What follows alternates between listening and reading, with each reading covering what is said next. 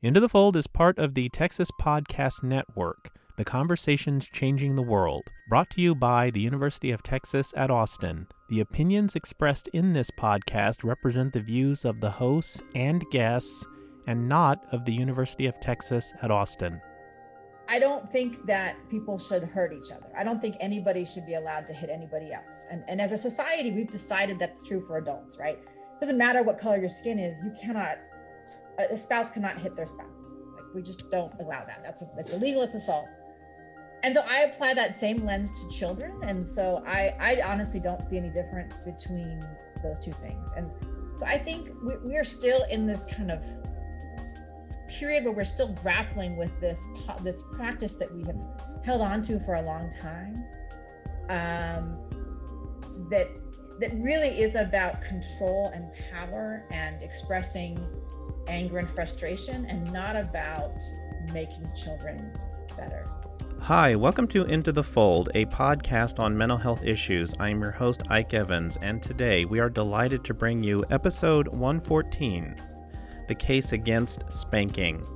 When we talk about uh, well being, for me, it's the person's ability to thrive. Having their basic needs met, as well as having community and connection. I think looking at an individual or a community in its entirety. These are the moments where it's not only about celebrating, but it's about connecting with people and connecting with the community around you. Well being is when you are feeling kind of your best, and best, I think, is a moving target. And supporting one another, continually talking to one another, sharing our resources a community, that golden thread. It's well established that children with histories of abuse demonstrate higher levels of depression, conduct disorder, PTSD, impaired social functioning, and other problems. This is deeply entangled with how we discipline them. We're going to be having a conversation with Elizabeth Gershoff, a UT Austin professor who has found in her research that much of what harms kids is done by those who claim to care about them parents and guardians who resort to corporal discipline. Uh, in a word, spanking. For this episode, we're doing something new. For the first time, we're teaming up with another podcast. Marc Airhart is host of Point of Discovery, a wonderful podcast about science that is also part of the Texas Podcast Network, as are we. So, I'm going to hand the baton off to Marc, who will take us into the interview. Marc, it's so great to have you with us. Uh, welcome. Thank you, Ike. I'm really excited for today's conversation. So, first, uh, let me tell you a little bit about our guest.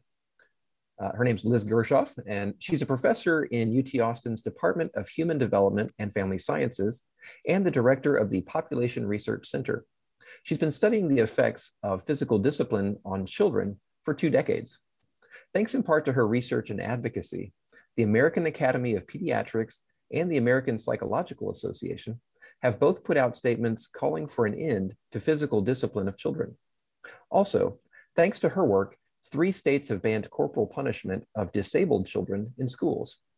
She's currently working with leaders in Congress on two bills that would outright ban corporal punishment in schools.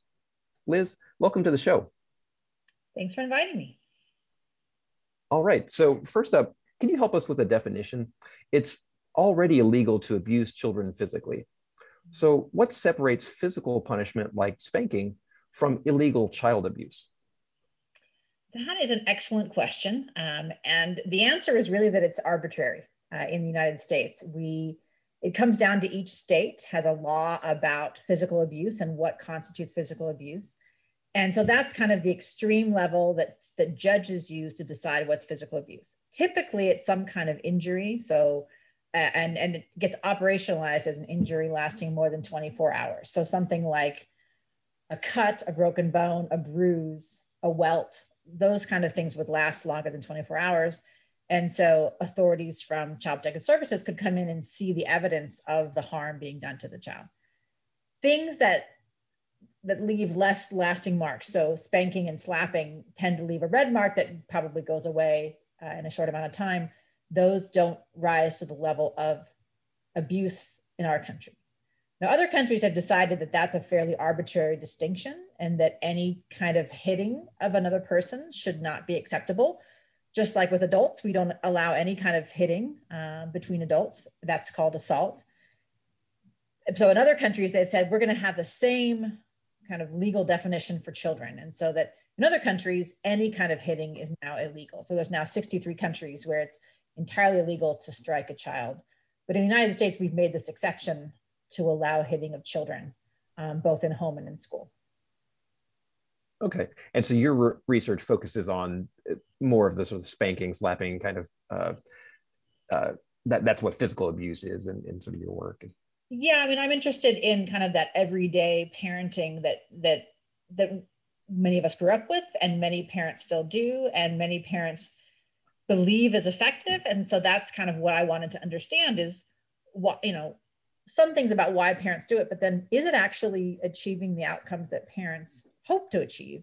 Is it making children better behaved? Is it improving their outcomes in the long term? Because that's the whole reason why parents are doing it. And so that's what kind of drove me to do my research. Yeah, I wanted to get to that. I mean, how did you first get interested in this? Well, I got interested in it back when I was in college, actually. I was volunteering on a research project that interviewed parents about discipline. And parents were given the scenario like a child reaching for a hot stove. And they were said, What would you do if your child did that? And then the parents would say, whatever they would say. They would say, yell or grab the child's hand or something. And then the interviewer would say, What would you do if they did it a second time? What would you do if they did it a third time? And what was interesting to me is parents definitely escalated the more times children were not listening to them, they're more likely to get to physical punishment by that second or third time. Not everybody did, of course, but there's definitely an escalation aspect to it. But then there's also some parents who just right out of the gate hit children or hurt them, or even did things like put the child's hand on the hot stove so they could see how hot it was. I mean, and so what kind of that taught me was there's some i can understand the escalation thing what i don't understand is that kind of it that kind of the first reaction being a violent and and hurtful one for children like why why would that be a good way to teach children? And, and so it, it didn't go fit with anything else i was learning about how children develop and how children learn and the kind of how much of what they learn is based on relationships with with parents with friends with teachers. And that if you have someone hurting another person that's not going to be a very helpful relationship. And so that made me think well why why would that work? Why would that be a good thing? And why do we have centuries of evidence of people doing this to children. It doesn't really work. And so um, that's what kind of drove me to do my first research um, which was a meta-analysis to kind of look at all the research that's out there and say okay what do we know? What what have all these studies found? And that's the first time where i I found that there was no evidence that children are better behaved the more they're physically punished. And so that has kind of led me down a path of research to really understand is that true for all children? Is that true across cultures? Is that true over time? Is that true for lots of different outcomes? And so that's kind of led me to all this different research I've done for the last 20 years. So, so over the years, I mean, you've looked at all sorts of things, right? Like mental health uh, impacts, antisocial behaviors, cognitive impairment. So, in all that work, I know it's a lot to sum up, but uh, what have been some of the most uh, uh, remarkable things that you've found? It's a good question. I think um, a couple things have been interesting. One has had to do with culture because people have asked me you know, well, in my culture, it's very common to spank children, and, and we believe very strongly that it's important to spank children. And so in our culture, it works. And so that, okay, that's a question that I can answer. And so I've done that a couple of times. I've done that with different countries, and I've also done it within the United States and looking at race and ethnic groups as a way of, of looking at culture. It's not a perfect way of looking at culture, but um, and in both those studies, what my colleagues and I found was it didn't really matter. It didn't matter which culture a child was from, even if physical punishment is very common in that culture. So we looked at six different countries, and some countries had higher rates than others. But in all those countries, the more a child was spanked, the more aggressive and anxious they were. In the United States, we did a study with 13,000 children, a nationally representative study, and we looked at four different race and ethnic groups. So we looked at white, Black, Latinx, and Asian American children. And there were differences in how often parents use corporal punishment or physical punishment. But once you took that into account, there was no difference in how spanking predicted behavior. It wasn't good for any of the children. None of the children's behavior got better over time. For all four of those groups, the more children were spanked, the more aggressive they were over time. So to me, that kind of suggests that there's these cultural differences in, in what people think is a good idea.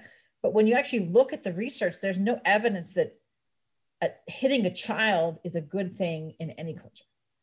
And so that's what we see now in research all over the world is that there's just no evidence to show that it's a good thing for children anywhere. And uh, you mentioned that ch- children who have physical punishment tend to to have more aggression. Are there some other uh, major impacts that you see? Yeah, we see that the more children are physically punished, the more mental health problems they have. So the more aggression, uh, I'm sorry, the more anxiety and the more depression.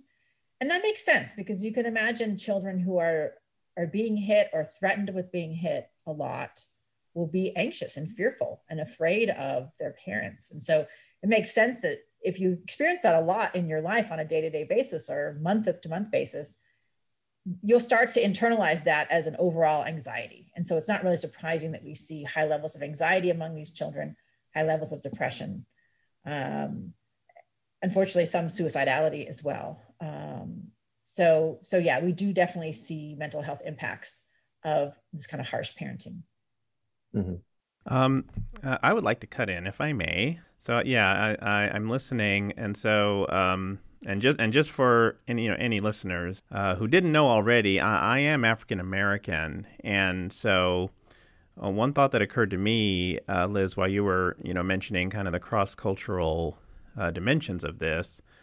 Uh, so I'm I'm I'm familiar with you know the the the discourse on spanking you know that happens uh, among among Black people. It's it's it's definitely always a, a charged topic and so I'm just wondering if if you've gotten feedback or even critique, you know, whether whether it's from, you know, black parents or at least those who are sort of tied into that discourse that's that's affected your approach or just your, your lens in any sense in looking at this?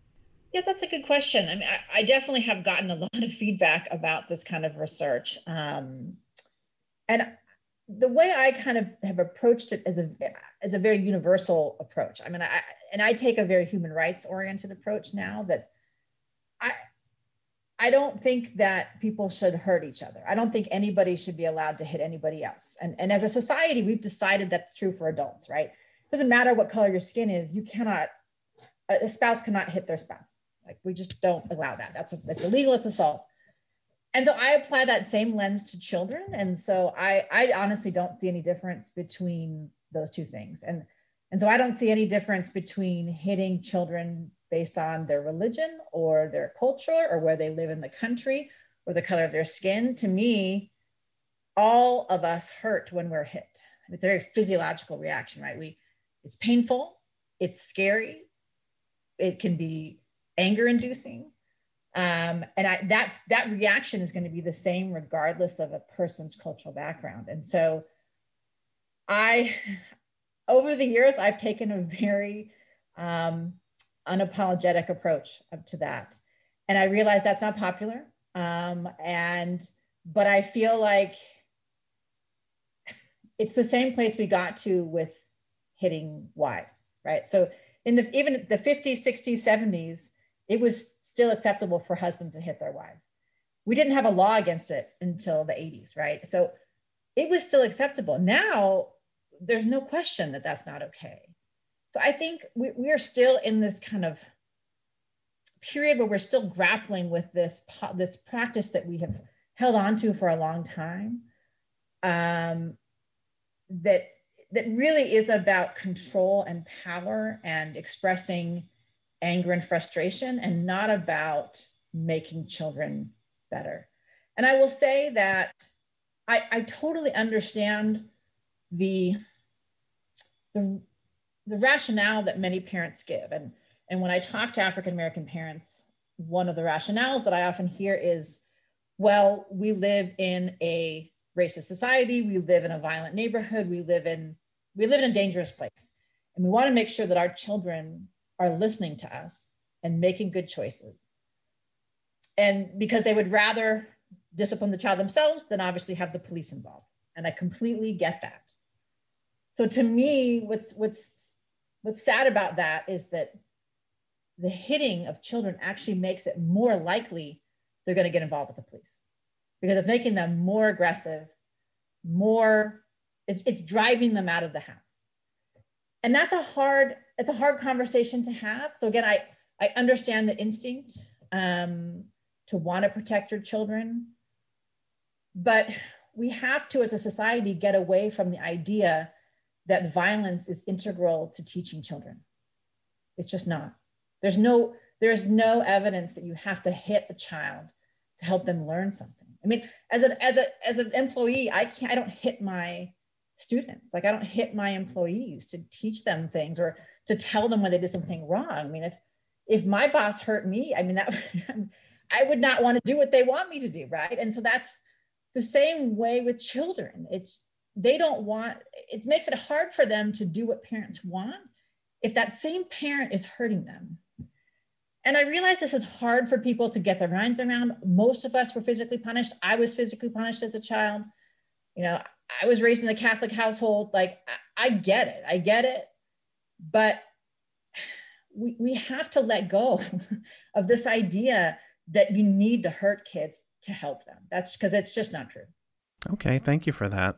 Well, so along that line, um, I, am sure a lot of parents, like you said, you, they think that what they're doing is uh, they're discouraging unwanted behaviors. Mm-hmm. Um, but your work, you found the, the exact opposite but but there's a kind of logic to it right there's a kind of logic if if you know when the spanking happens the child stops you know doing the thing that they don't want them to do so just from a logical standpoint why doesn't that actually work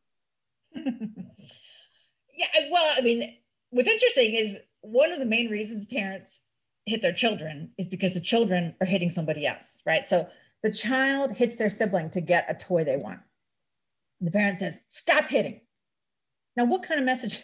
you know, you just told them to not hit, and then you hit them.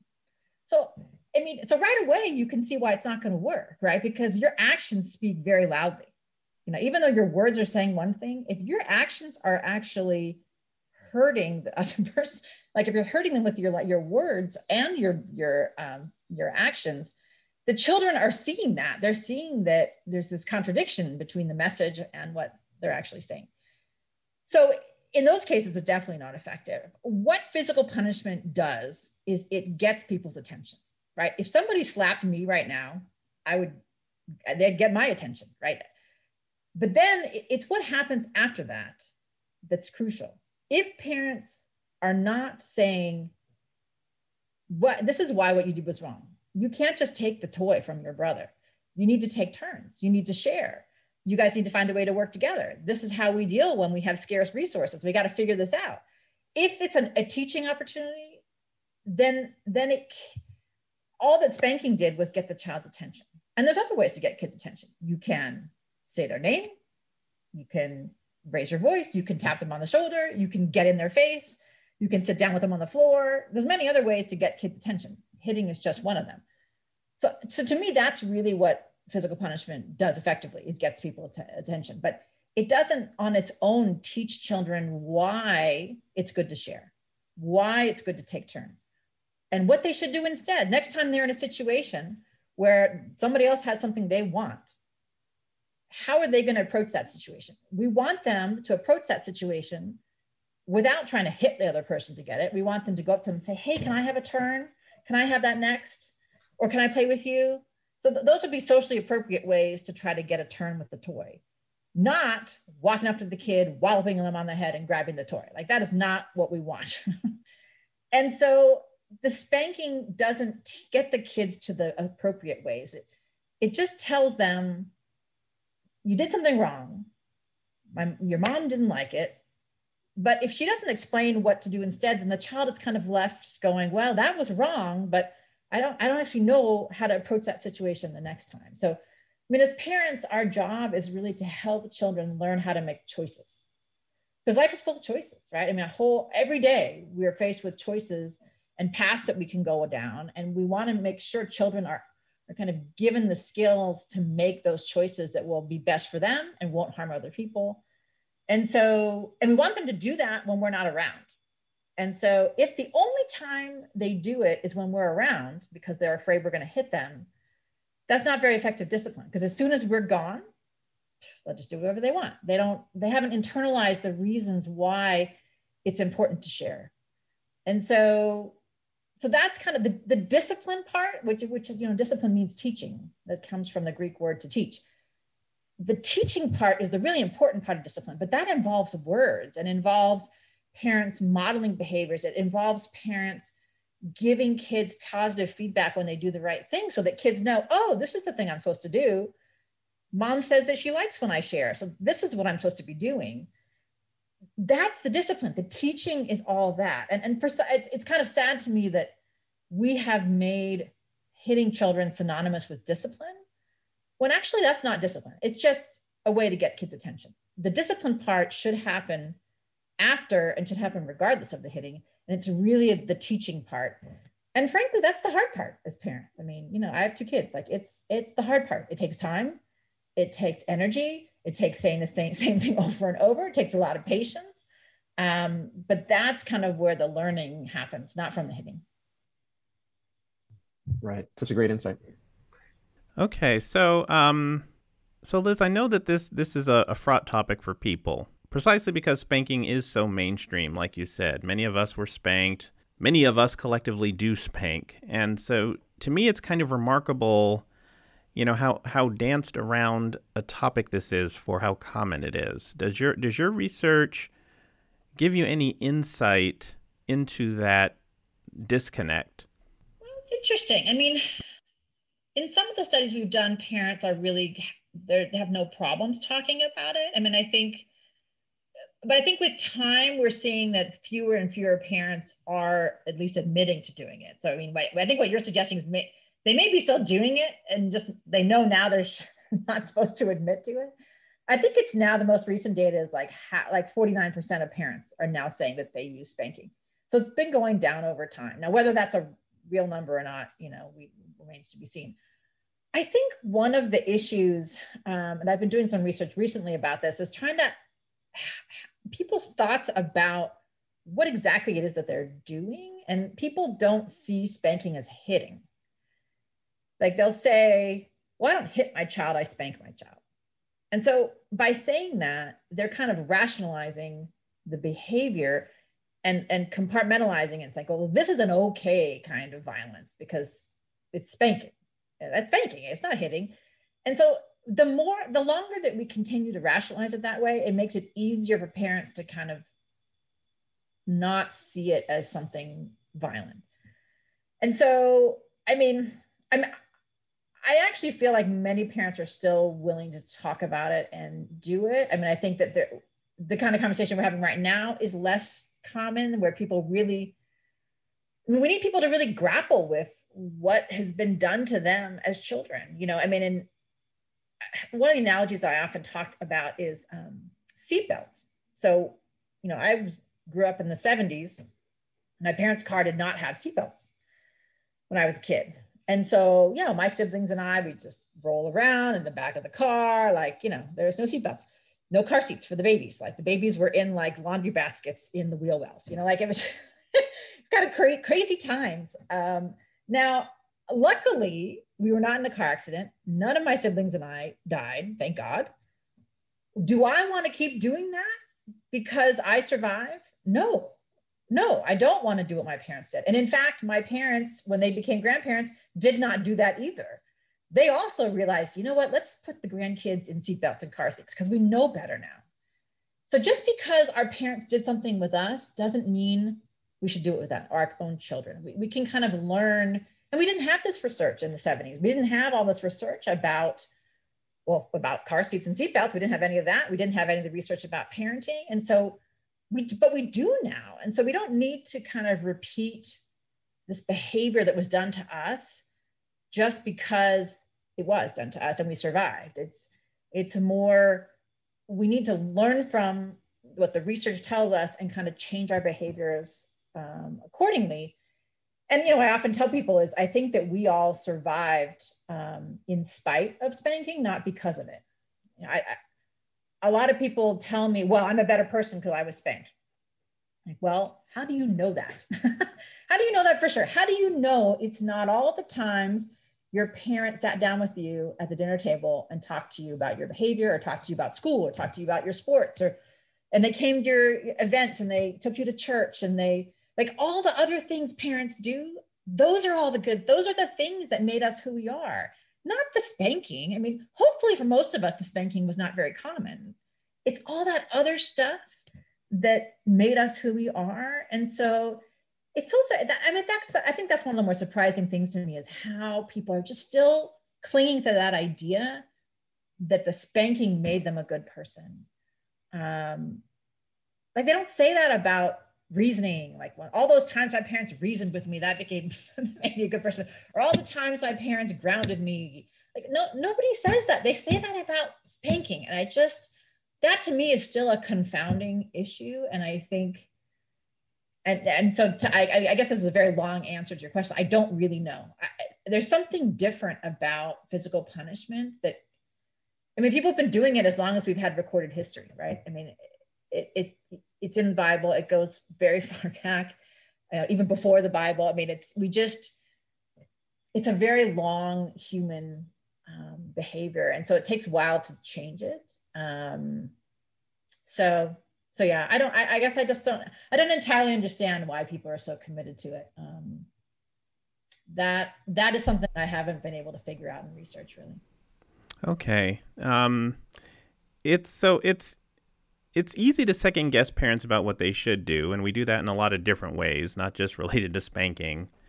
Um, so one question I have is, what can you tell us about how we can incentivize parents to do something different? I mean, my my sense oftentimes is that people react to the idea of like um, of alternatives to spanking, like you're like you're bringing up communism. You know, um, well, it sounds good on paper, but you've never met my kid, so. So, uh, do, do you have any do you have any insights into that? I do. I mean, I had a son who was very aggressive. Um, when he was three, he hit me a lot. I don't know why. This was just his way of getting on his frustration. Um, thankfully, he didn't do it with children at school or at preschool. Like his teachers are like, "Oh, he's wonderful," but then he just he had this kind of pent up stuff, and, and it was he felt safe getting it out at home. And so when he did that, I, that's I, I remember distinctly thinking, "This is exactly when somebody wants to hit their child." Like this is I I felt the anger, I felt the frustration, I felt the futility, like nothing I'm doing is working. And so I totally get that. I get, I've been there. And it took a lot of self control because, I mean, in a way, I mean, when you're hit, your first reaction is to hit back. Like that's just kind of a human reaction. And so it took a lot for me to be like, okay, I have to not hit him back as much as that is my primal reaction. I got to control myself and I need to get out, get move away from him so that I'm not going to be hurt anymore. And I need to come up with a different solution.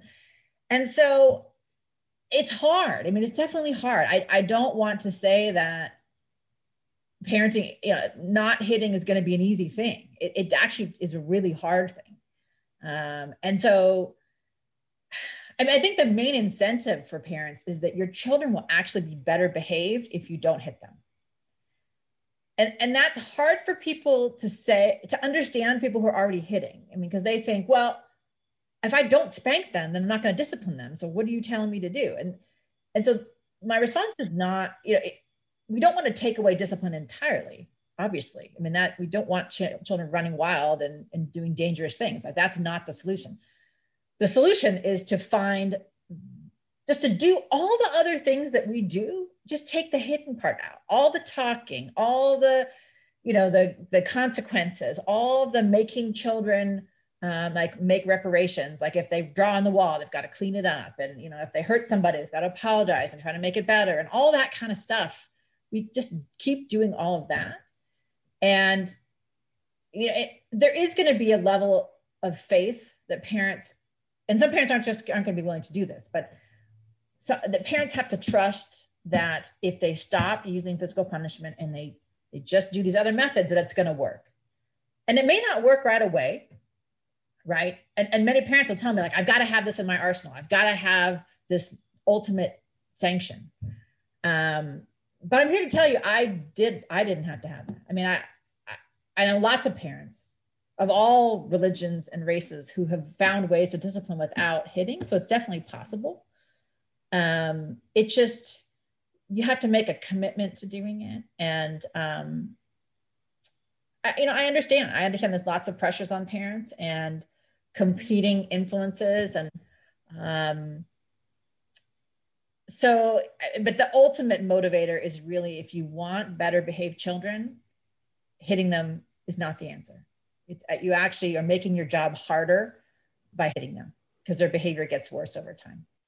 Okay, so um, you recently gave a talk at the Texas Science Festival, um, which I happened to catch. Uh, it was called Coming Down from the Ivory Tower Using Research to Advocate for Children. Uh, I just want to know if you could say some things uh, for our listeners uh, about your, your journey from, from pure researcher to advocate and, and just how comfortable you're, you are, you know, wearing that mantle now, you know, com- compared to when you started.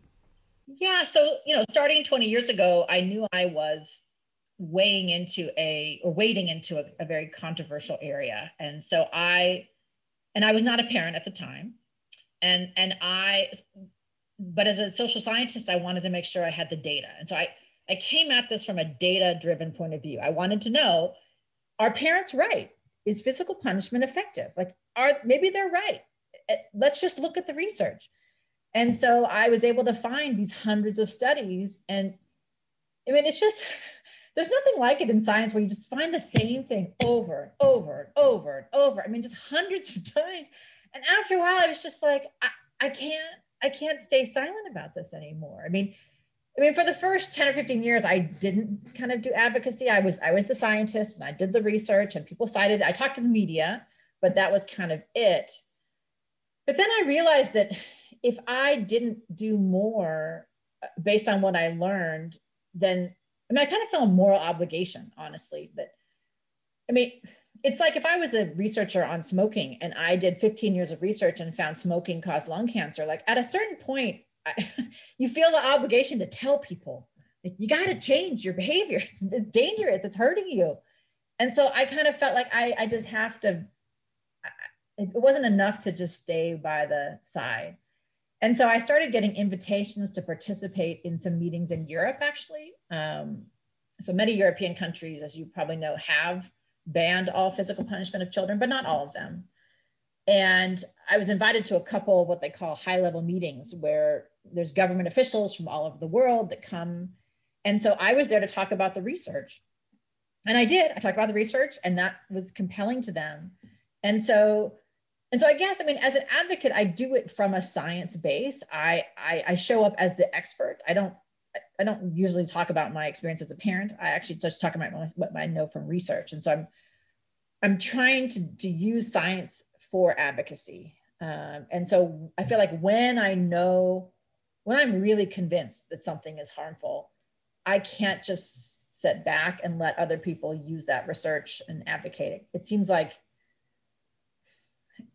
it just, to me, it's a moral issue.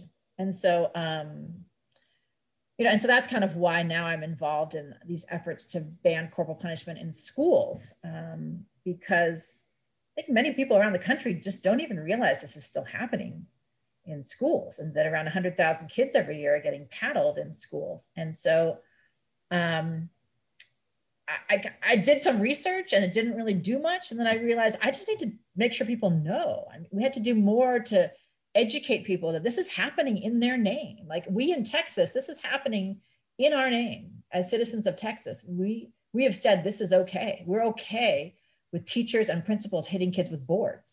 Like that's our legislature on our behalf has said that's okay. And I don't know that everybody in Texas knows that.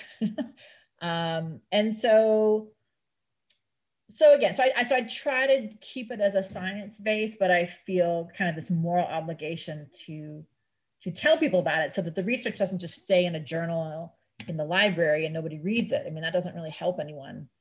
Um, so so that's that's kind of where I got how I got there.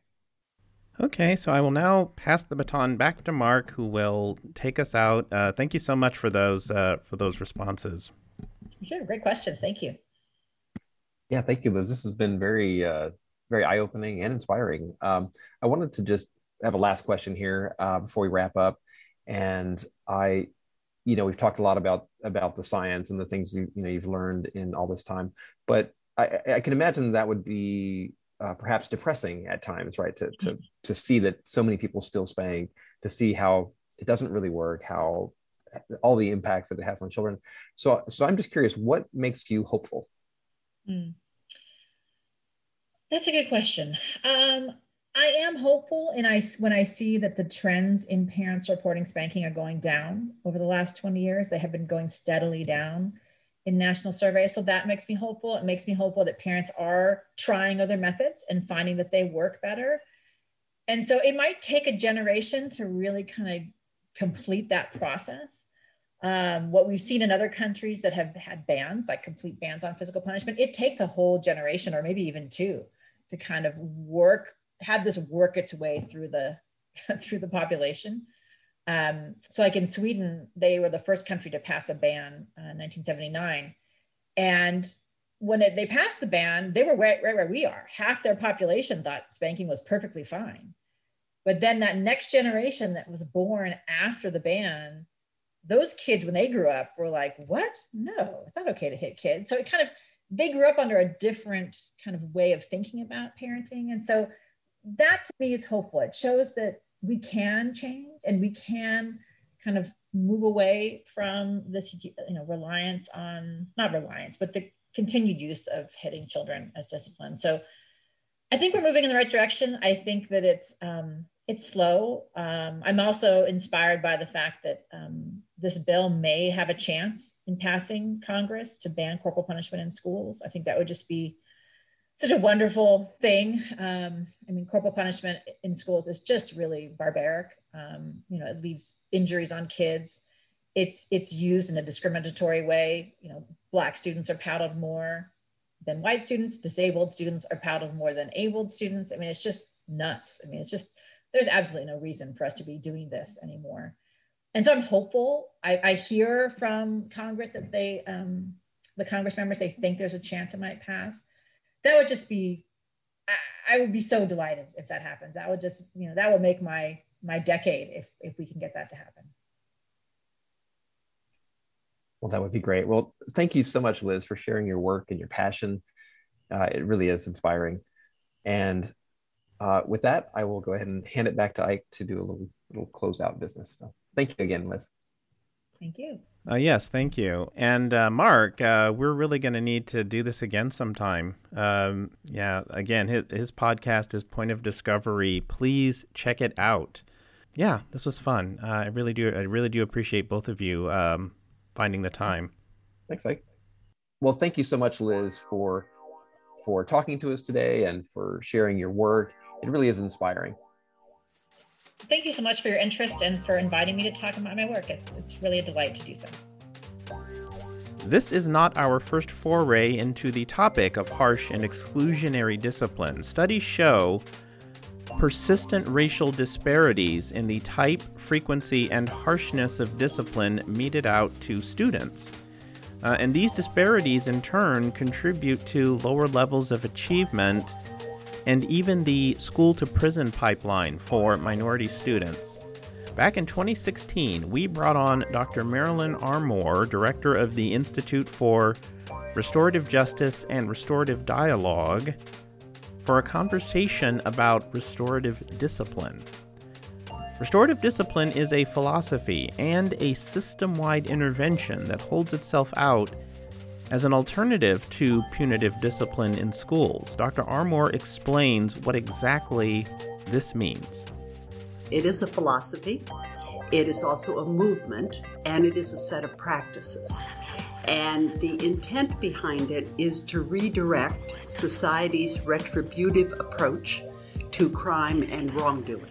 So, what that means, uh, if you uh, deconstruct that, if you take that apart, is that restorative justice is really a victim centered approach to wrongdoing that gives the people most directly affected by that wrongdoing the opportunity to come together for dialogue and to do what they can to make things as right as possible in the aftermath of that wrongdoing.